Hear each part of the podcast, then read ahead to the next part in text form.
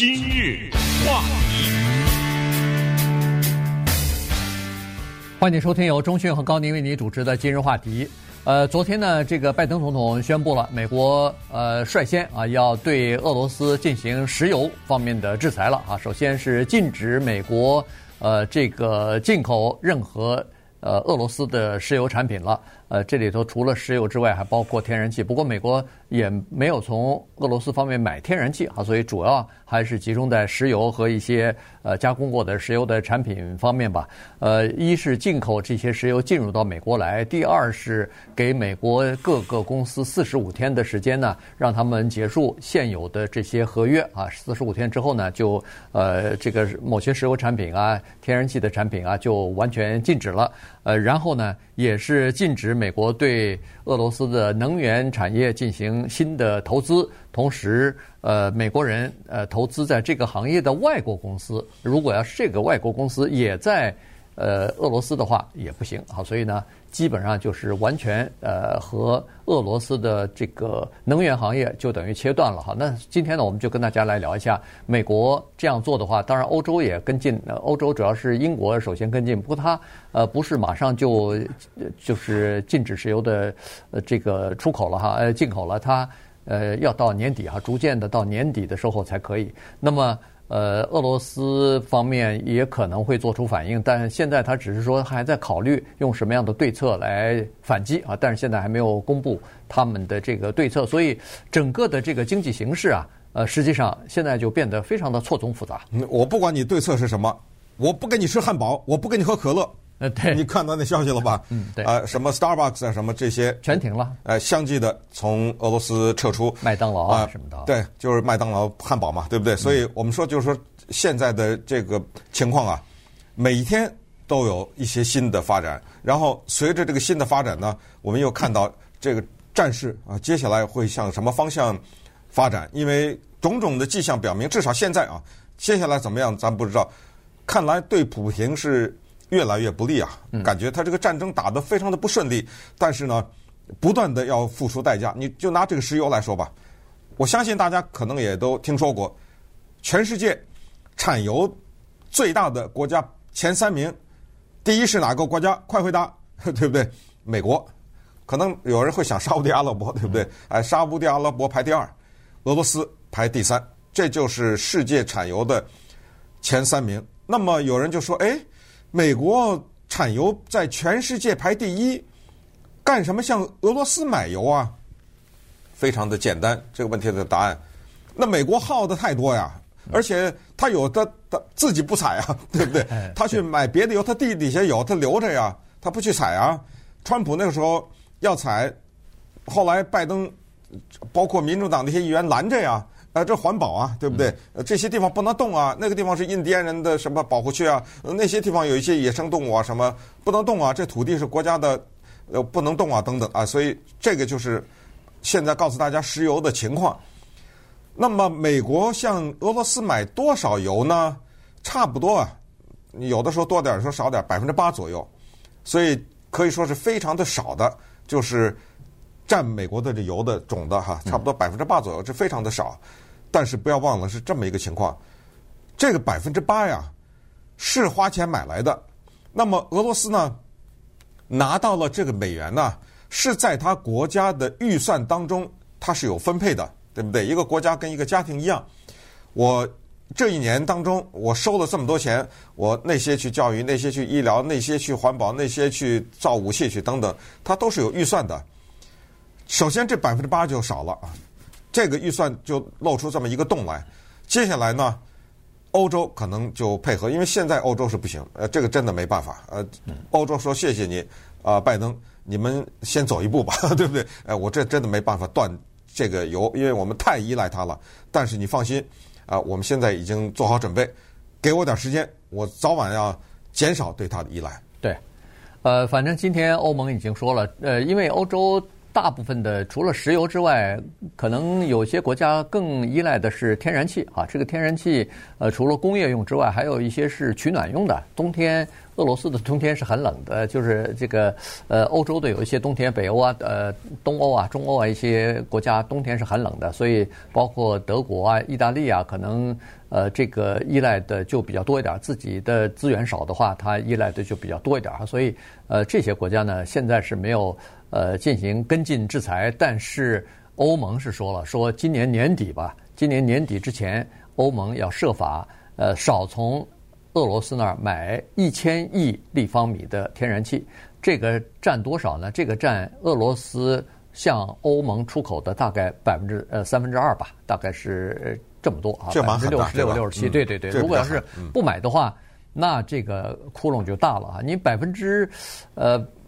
就是美国的这个石油禁运，你如果呃，它只占俄罗斯石油的的差不多百分之五。左右啊，在美国是买百分之八，但是它只占百呃俄罗斯的石油出口的大概百分之五。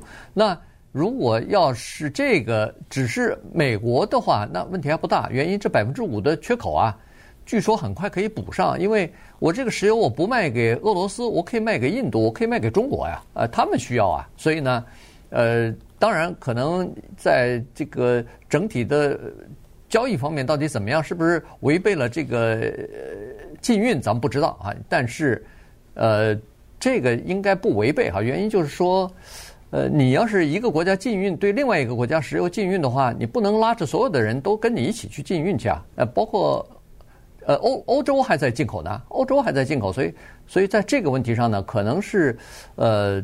起一个领头羊的作用吧，啊，美国，然后带领着欧洲啊，整个的欧洲，如果要是都参与进来的话，那这个对俄罗斯的打击会是非常大的。同时呢，实际上它也起到了另外一个效果，就是对整个的呃能源的这个市场的打击。从美国宣布就是这一天，其实战争一开始的时候，嗯，全球的能源危机啊就已经来了，这个能源的价格飙涨啊。我看那个我们洛杉矶的。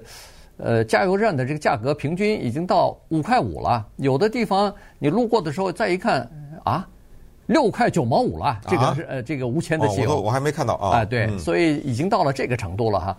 呃，这个是说实话，我跟中迅来美国三十多年还没见到过价格呃，这个油价上涨到这个程度。对，坦率说呢，我不在乎油价哈，因原因是不是因为我有钱，而是因为它一百块我也得加呀。对不对？我不能骑着自行车上班，我不能骑着马，我不能走路上班呐。你你说的是好听啊，你当然不能，很多人也不能，但是他没办法，他付不起这个油价，他就是。我是，但是你怎么办呢？我是我说这个意思了啊，就是说，为为什么我们要吃这个油价？那没办法呀，就就再没有第二个选择。当然了，逼急了以后，那我就跟高宁搭车吧，对不对？你上班的时候在我家门口停一下，我我就搭你的车，或者，但是这种东西。说实话，这个就是代价。这个代价就是什么？就是到最后看谁能扛下来。这不是两败俱伤吗？对不对？对。你那边的油卖不出去，你的国家预算当中少了一大块。我这边油价猛涨，咱们就挺着，我就认了啊！我就把我银行里的存款或者拿出来，我就买这个油。咱们看谁能熬过谁。我是举一个极端的例子啊。嗯。现在不是就摆出这个姿态吗？到最后你挺不住了吧？你本来你这国家就挺穷的，其实。俄罗斯这个国家是这样的，它是靠这个石油啊，造就了很多的富人。呃，它这个国家就跟沙乌地阿拉伯一样，是发了石油方面的财。但是，啊，任何一个国家，当他国家的财富，我把沙乌地阿拉伯也算在内啊，就是他的国家的财富，使得只是少数人钱非常的多，然后有那么一小块中产阶级，然后很多人生活都是。比较在贫困线左右的时候，这都是不对的啊。呃，俄罗斯呢也有这种情况，所以按照这个来看呢，我觉得就是西方就要挺。但是我倒要说的更重要的一句话就是，从现在的石油和之前的银行的信息传递系统叫 SWIFT 来看呢，它是给世界各国的人一个提醒。对于中国来说，他看到俄罗斯这个情况以后。他在建立自己的这种货币的，就是交替系统。俄罗斯也是。哦，原来咱们这不能闹矛盾，稍微闹点矛盾，你给我踢出来了，那对不起了，我赶紧建立自己的。欧洲也是。哦，原来这小子打仗，普京，普京，哦，是发现普京又有翻译，我发现一个叫普丁，你发现了吗？啊。啊，对，这个普丁、普京、普廷、普廷，对对，我干脆了，我决定就叫 Putin，咱们就讲英文算了哈。就是说，呃，他发现了这个以后呢，欧洲也是哦，原来我们这么依赖 Putin 的这个石油，不行啊，将来。俄罗斯外长还说呢，说什么你不买我的油，我还不卖你了，我切断呢，对不对？他之前还说那个叫做什么北溪一号嘛，对，对不对？对你德国，你给我把那个输油管北溪二停止建造，不让用嘛，对呃，还没用呢就停止了嘛，对不对？对，我现在我不给你了，等等，就发现了这当中的一些相互的依赖。要减少这种依赖呢，呃，首先我们得建立自己的一些跟其他的国家的，反正就是说。就都开始打这个主意了，呃，以后就是说国和国之间，只要你这边一一个什么动作就影响我这个的话，我可能都要减少，同时要新的结盟，那么欧洲就得像去中东啊之类的去找油去，对不对？又又开始了新的结盟。你知道美国的代表团去委内瑞拉了，对，你说你说这事儿，委内瑞拉什么？这这是美国的敌人呢？那稍待我们再来把这个情况展开一下。话题。欢迎继续收听由中讯和高宁为您主持的今日话题。国际政治啊，从这次的俄乌战争当中呢，看得非常的清楚、啊。这个现在美国的主要的敌人变成了俄罗斯了，于是其他的呃前一阶段的敌人或者比较弱小的敌人呢，咱们可以放在一边再说、啊。这个慢慢的以后有机会再说。你看，呃，现在呃俄罗斯经济一制裁，因为俄罗斯打仗需要钱，那钱哪儿来的呢？美国和西方世界认为说，那都是他出口石油和天然气所赚到的外这个外汇啊，赚到的美元。那这些东西呢，就帮助他呃进行战争了。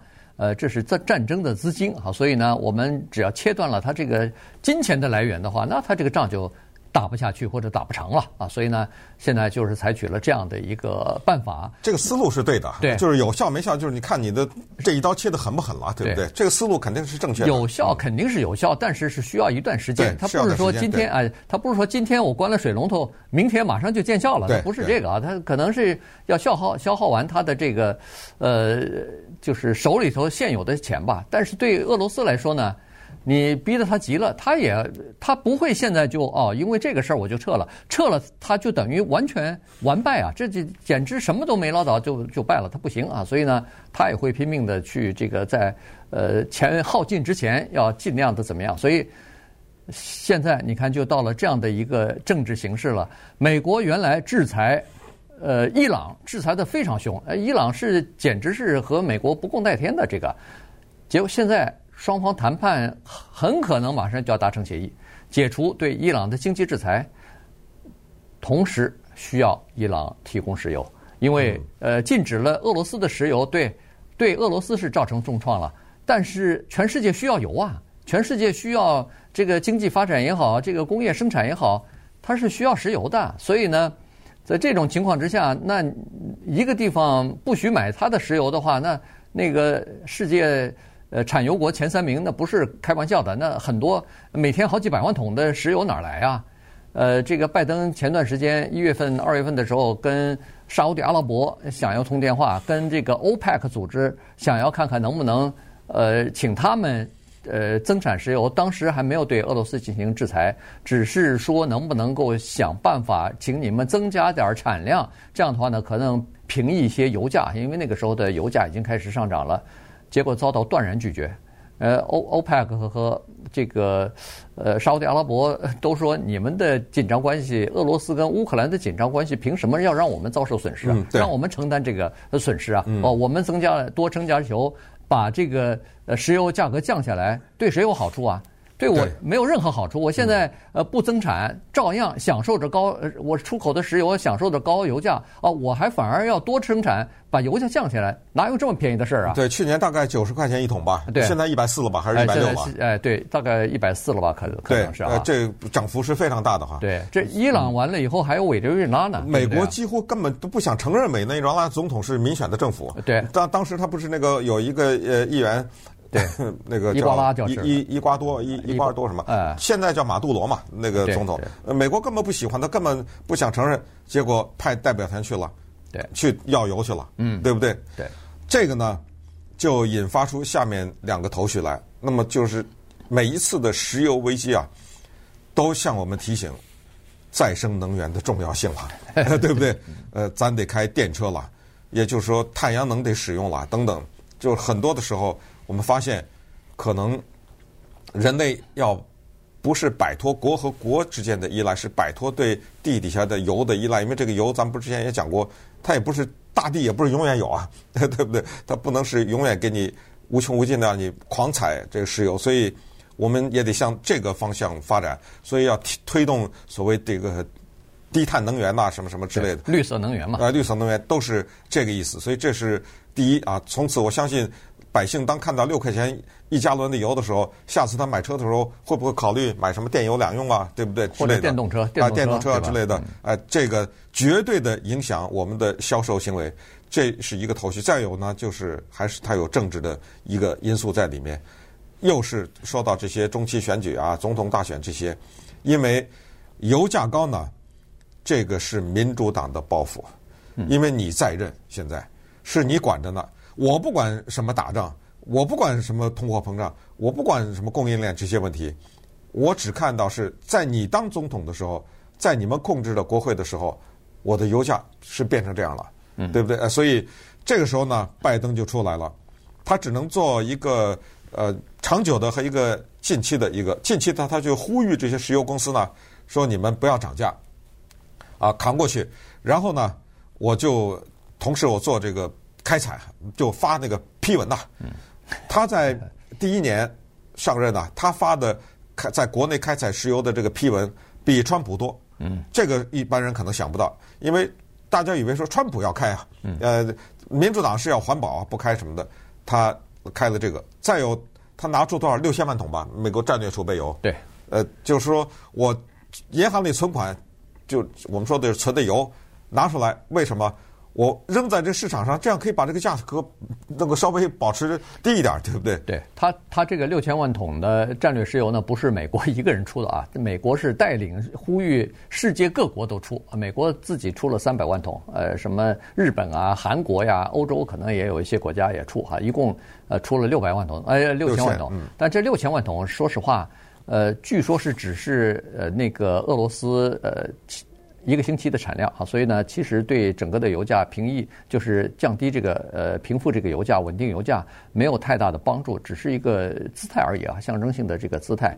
呃，而且呢，从现在这个情况来看呢，你看哈，就是它对经济的这个长期的影响会是非常的深远哈，这个可能会以后改变是制这个经济的格局，或者是整个呃发展的这个方向了。呃，在这次的俄乌战争当中，首先对金融体系的这个制裁，SWIFT 的这个制裁呢，让人们发现说，哦，原来金融方面我们也需要独立啊，我们也需要有自己的这个结算体系或者自己的这个系统，多边的系统比较好啊。如果要是单纯美元的话，那可能将来我如果不听美国的话的话，他把我踢出去怎么办呢？当然不是这么简单的啊，因为它这个 SWIFT 有理事会，呃，然后要有多少呃多数的投票之类的，呃，但是它这就是一个隐忧啊，这就是挂在你头上的一个一一把利剑啊，随时都可以呃砍下来的。你看金融方面需要独立，能源方面又需要独立，哎呀，要卡住这个能源的话，那麻烦了。这个呃没有油没有气的话，这日子不太好过，所以这又是一个，然后。呃，加密货币啊、哦，人们突然发现哦，这个 SWIFT 如果离开的话，万一要是有加密货币，没准也可以渡过难关，因为它是一个去中心化的啊，它是一个呃各国管不了，美国的中央银行或者是世界任何一个体制也管不了的。哎，咱发展一下加密货币吧，这个你看金融方面的这个新的渠道就来。我看今天，呃，白宫已经下令了，说美国要研究。加密货币发行数位美元的这个可能性了啊，所以他也意识到这个问题了。因为光靠美元在现在美元在这个整个的经济呃世界全球性的经济系统当中是非常重要的。那到了虚拟货币，到了这这个呃数字货币的时候，加密货币的时候，美元不能放弃这个市场啊，所以美美元也开始要呃进行这方面的这个研究了。而且现在整个的趋势就是从全球化。逐渐的要又开始变成是不是可以变成多边化了吧？呃，看看。多边或者什么贸易保护啊，哎什么就这套又来了，又又变成这样的了，因为他认为说，我多边了以后，我我这个全球化了以后，大家都在一起，结果整个供应链一个环节出问题，呃，突然大家都受影响，那算了，我们还是各自为了安全起见，大家都打起这个国家安全的这个旗号来，那这样的话，整个的多边的合作什么的，大家都存有戒心的话，那就没法玩了。